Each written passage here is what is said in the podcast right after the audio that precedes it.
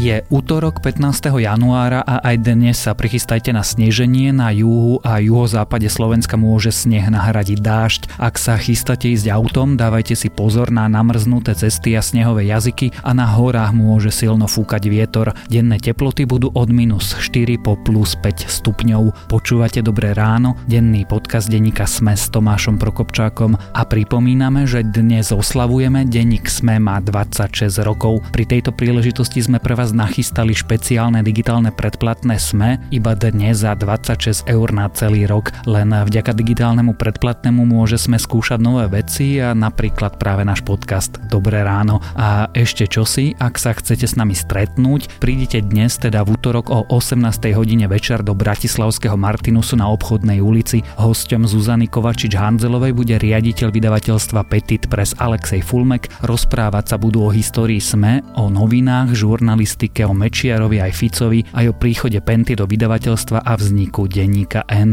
Radi vás uvidíme.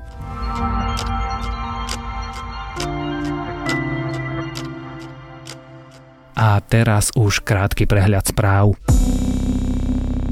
Slovensko malo aj včera problémy s počasím. Husté sneženie tento raz komplikovalo situáciu najmä na severe a v strede krajiny. Miestami nemalo elektrinu až 15 tisíc domácností, aj keď dodávky elektriny sa postupne obnovovali. Pre nákladnú dopravu na 10 metrov zostali uzavreté viaceré horské priechody a na problémy s počasím a snehom sa treba pripraviť aj dnes. Šéf koaličnej strany Most Hid nepovedal, či Most podporí Roberta Fica vo voľbách ústavných sudcov. Bela Bugár, kandidát na prezidenta, neprezradil ani to, či by šéfa Smeru za ústavného sudcu vymenoval. Bugár tvrdí, že si chce najskôr počkať na verejné vypočutie kandidátov na týchto sudcov. Dnes by mali britskí poslanci rozhodovať o Brexite, presnejšie, či schvália dohodu o budúcom usporiadaní vzťahov Veľkej Británie s Európskou úniou. Všeobecne sa však predpokladá, že návrh premiérky Terezy Mayovej neprejde. Brexit by sa pritom mal udiať už 29. marca. Viac sa o britskom chaose dozviete vo včerajšej epizóde Dobrého rána. Po útoku nožom včera zomrel starosta polského Gdansku Pavel Adamovič. Útočník ho bodol nožom v nedelu počas charitatívnej akcie na Mestskom námestí. Adamovič dlhodobo podporoval práva LGBT komunity a toleranciu voči rôznym menšinám. Útočníka zadržali, hovorí sa o politickom motíve aj o psychickej poruche. Viaceré bratislavské nemocnice majú problémy. Pred kolapsom je neurochirurgia na Kramároch, dôvodom sú zastaraná technika a prístroje. Na Antolskej v Petržalke sa zasa rozpadá očné oddelenie, viacerí atestovaní lekári dávajú výpovede pre spor s novým prednostom kliniky. Viac si prečítate v texte Jana Krempáského na Sme.sk, kde nájdete aj viac rôznych správ.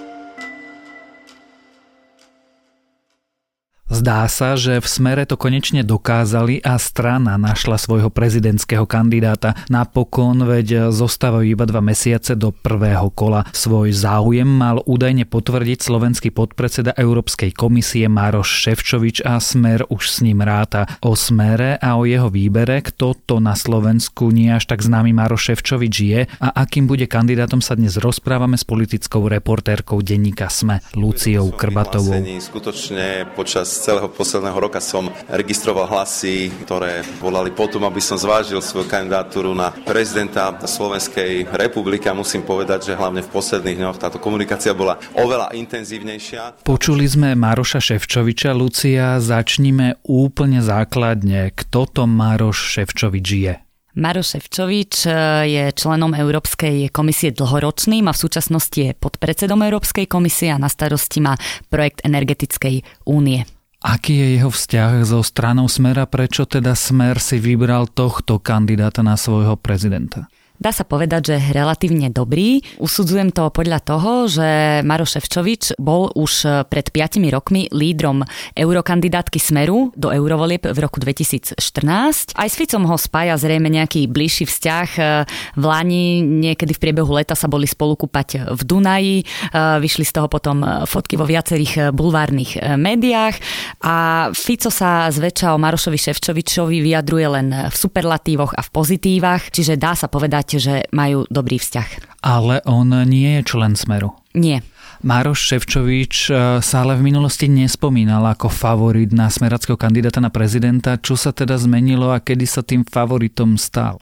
Treba povedať, že o Marošovi Ševčovičovi ako prezidentskom kandidátovi sa špekulovalo začiatkom Vláňajška, ale v tom čase on e, vylúčoval svoju kandidatúru, pretože treba povedať, on mal trošku iné plány a mal ambíciu šefovať Európskej komisii. Avšak to sa mu nakoniec nepodarilo a to sa zrejme aj zmenilo a preto si povedal, že možno do tej prezidentskej kandidatúry by aj šiel. Zatiaľ teda nemáme jeho oficiálne vyjadrenie. No a čo sa stalo na strane Smeru, to je celkom jedno jednoduché. Smeru sa e, zrejme nepodarilo presvedčiť e, favorita na prezidentského kandidáta, ktorého sa snažil prehovárať dlhé mesiace a tým bol minister zahraničia Miroslav Lajčak. Ono by to bolo asi zvláštne po tej demisii, nedemisii, vzatej demisii a vlastne reakcii ostatných koaličných partnerov. No tak v smere aj posledné týždne ešte pred Vianocami e, tvrdili, že sa snažia prehovoriť Miroslava Lajčáka. E, niektoré hlasy znútra strany boli také, že to vyzerá nádejne, niektorí stále dúfali, e, že by sa na tú kandidatúru dal prehovoriť, pretože on naozaj patril medzi jasného favorita prvého kola volieb, čo potvrdzovali všetky prieskumy, čiže Smeru, ak by sa ho podarilo presvedčiť, tak mal by v podstate, dá sa povedať v odzovkách, vyhraté v tom prvom kole zrejme. Každopádne, ale ak sa mňa na predsedníctve teraz budú pýtať, či som za to, aby ho Smer podporil, tak všetkými desiatimi áno. Môžem určite povedať, že pán Ševčovič určite za nikým nebol a nikomu sa neponúkal. Na to si myslím, je on e, tak významná osoba, že ak nejakú ponuku má dostať, tak ju musí dostať on. Nie je odkázaný na to, aby sa niekomu... Lajček to teda nebude? Pravdepodobne to bude Maro Ševčovič e, včera. Ešte nebolo jasné, či tú kandidatúru potvrdí alebo nepotvrdí, pretože oficiálne vyjadrenie zatiaľ žiadne nedal. Ale povedzme, že bude. Aký je on kandidát? Aké je jeho hodnotové ukotvenie? On je profesionálny diplomat, euroúradník. Maroš Ševčovič sa jednoznačne hlási k Európskej únii, e, k západným štruktúram, ku ktorým teda Slovensko patrí. Viacerí aj slovenskí diplomati o ňom hovoria, ako že je to najznámejšie meno zo Slovenska v Bruseli a je tam vraj veľmi rešpektovaný, čo sa týka Európskej komisie. Čo sa týka nejakého známosti na Slovensku, on príliš známy, myslím teraz vo väčšinovej verejnosti, nie je vzhľadom k tomu, že sa dlhé roky pohyboval najmä v zahraničí a v Bruseli. Treba však povedať, že napriek tomu, že on má celkom dobré vzťahy s tým e, smerom, teda veď ho teraz aj oslovili na tú prezidentskú kandidatúru, tak e, nemal napríklad e, prečasom problém sa voči Ficovi čiastočne vymedziť. Týkalo sa to v podstate protestov po vražde Jana Kuciaka Martiny Kušnírovej, kde vtedy ocenil kultivovanú podobu týchto protestov. Dokonca aj povedal, že sa mu nepáči, ak niekto vyťahuje akési konšpiračné teórie a Georgia Soroša, s čím vlastne prišiel vtedajší premiér Fico.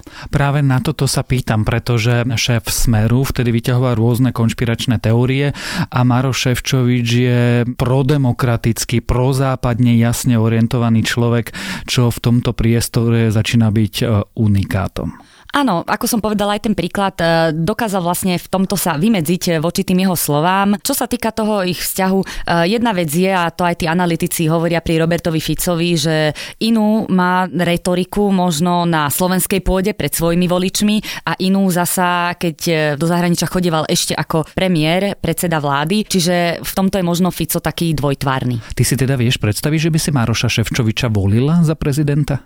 Tak to je taká otázka, že ja by som asi nemala hovoriť, koho by som volila, koho by som nevolila. Ja by som skôr povedala, že Maroš Ševčovič môže priťahnuť aj časť nevoličov Smeru, tvrdí to sociológ Martin Slosiarik z Fokusu napríklad, ktorý v tomto vidí určitú podobnosť Lajčákom. Aj pri Lajčákovi sa hovorilo, aj v tých prieskumoch to bolo viditeľné, že dokáže osloviť aj voličov iných strán, práve preto, že nie je členom Smeru, nie je až tak spätý s tými kauzami, hoci asi zrejme bude musieť, ak e, prikyvne na tú kandidatúru vysvetľovať v tých predvolebných diskusiách, ale ľudia ho vnímajú skôr ako diplomata, ako človeka, ktorý má v zahraničí dobré dobré meno, má kontakty na svetových politikov a práve preto môže priťahovať aj čas teda iných elektorátov. Práve k tomuto som sa chcel dostať. Aké má Maro Ševčovič šance, že bude našim novým prezidentom?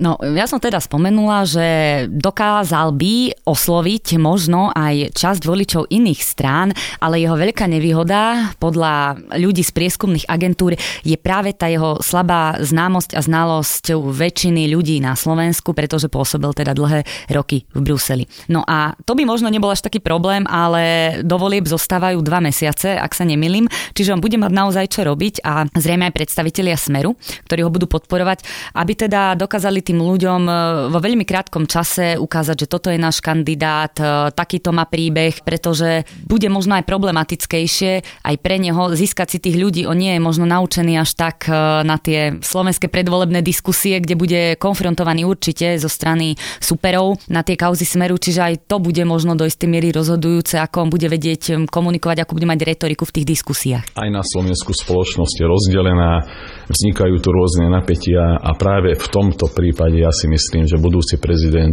musí mať jedna skúsenosti, musí vedieť teda hlavne spájať a nie rozdeľovať. A musí byť prezidentom všetkých, nemôže byť prezidentom opozície, koalície, musí vedieť spolupracovať aj s ľavou stranou politického spektra, aj pravou stranou politického spektra. Takže to bol môj hlavný dôvod, prečo som teraz vyštartoval do tejto kampane a samozrejme môjim cieľom je urobiť čo najlepší výsledok. Ono napokon záleží, ako sa rozhodnú koaličné strany. Bela Bugár už odovzdal svoju kandidatúru, Smer bude podporovať Maroša Ševčoviča. Čo urobí Andrej Danko a SNS? Na to sa stále čaká. Čakáme na to teda aj my novinári. Malo by sa to ukázať už v priebehu tohto týždňa. Andrej Danko stále odkazuje na predsedníctvo strany SNS, ktorá vraj teda o kandidátovi na prezidenta rozhodne v najbližších dňoch. Zatiaľ z tých informácií z kulárov aj znútra strany to vyzerá tak, že nikto iný okrem Andreja Danka sa nespomína. A môže SNS sa nakoniec rozhodnúť, že tiež podporí Maroša Ševčoviča? Teoreticky je to možné. A v tých kuloároch sa operuje aj s takouto verziou? Ja sa priznám, že ja som o tejto verzii nepočula, že by teda plánovali podporiť e, kandidáta Maroša Ševčoviča zatiaľ, ale teda je to celkom čerstvá informácia. Skôr by som pripomenula Dankové slova spred niekoľkých týždňov, myslím, že to bolo ešte koncom minulého roka. Od predsedníctva úlohu reprezentovať stranu v prezidentských voľbách, tak môžem vám bol predpovedať, že ja do žiadnej kampane nepôjdem, ani do žiadnych diskusí, ani do žiadnych finančných nákladov. Budem to brať ako povinnú jazdu. Aj v prieskumoch môžeme vychádzať celkom slušne, ale určite ne, nevychádzame na víťaza. Tí víťazi sú jasní, jednoducho v tých prezidentských sú mená, ktoré dominujú, mhm. keby kandidovali. Ja neviem, ako sa rozhodne. Čiže tu si viem predstaviť, že Andrej Danko by mohol ísť v pohode kandidovať, aby si otestoval nejakú vlastnú popularitu a silu medzi voličmi a v prípade teda neúspechu by to nebolo až také ťažké pre neho alebo vysvetľovať tým voličom, keďže už dopredu avizuje, že SNS nejde o výhru. Toto je taký Matovičovský štýl politiky, narobí viacej chaosu. No veď uh, uvidíme vlastne, ako dopadne to predsedníctvo. Hovorím, že malo by sa to ukázať v týchto dňoch a oni zrejme aj vyčkávajú na to posledné finálne slovo Maroša Ševčoviča, teda či prikyvne na tú kandidatúru a možno aj to bude zohrávať úlohu pri rozhodovaní Andreja Danka, či do toho ísť teda alebo neísť. Ty by si si typla, ako dopadne prvé kolo. Ja si myslím, že to prvé kolo môže byť aj dosť vyrovnané, pretože tí ľudia z prieskumných agentúr, ktorých sme oslovovali, napríklad Martin Slosiarik, Václav Žích z AK, oni hovoria, že Ševčovič síce má šance postúpiť do druhého kola, ale zďaleka nie je taký silný kandidát, ako bol Miroslav Lajčak, ktorý e, s veľkým predstihom e, bol pred tými svojimi supermi v prvom kole. Čiže skôr to vidím na nejaký vyrovnaný súboj s tým, že ten Maro Ševčovič je relevantný kandidát do druhého kola a potom sa bude skôr rozhodovať, kto tam e, s ním bude, či už tam bude Robert Mistri, Sulík, ktorý vlastne občianský kandidát s podporou SAS a spolu. Tam bude ešte záležať aj od toho, ako sa kandidáti demokratickej opozície dohodnú, či teda sa vzdajú viacerí v prospech jedného, či bude kandidovať Andrej Danko, čiže to všetko ukážu až nasledujúce dní, kto tam teda bude v tom finálnom zozname kandidátov. Tak napokon uvidíme, teraz použijem svoju obľúbenú prúpovidku, že na budúcnosti je najlepšie to, že na ňu stačí iba počkať. O Marošovi Ševčovičovi, o tom, kto to je a ako sa sme rozhodoval, že sa stal kandidátom tejto strany, sme sa rozprávali s politickou reportérkou denníka SME Luciou Krbatovou.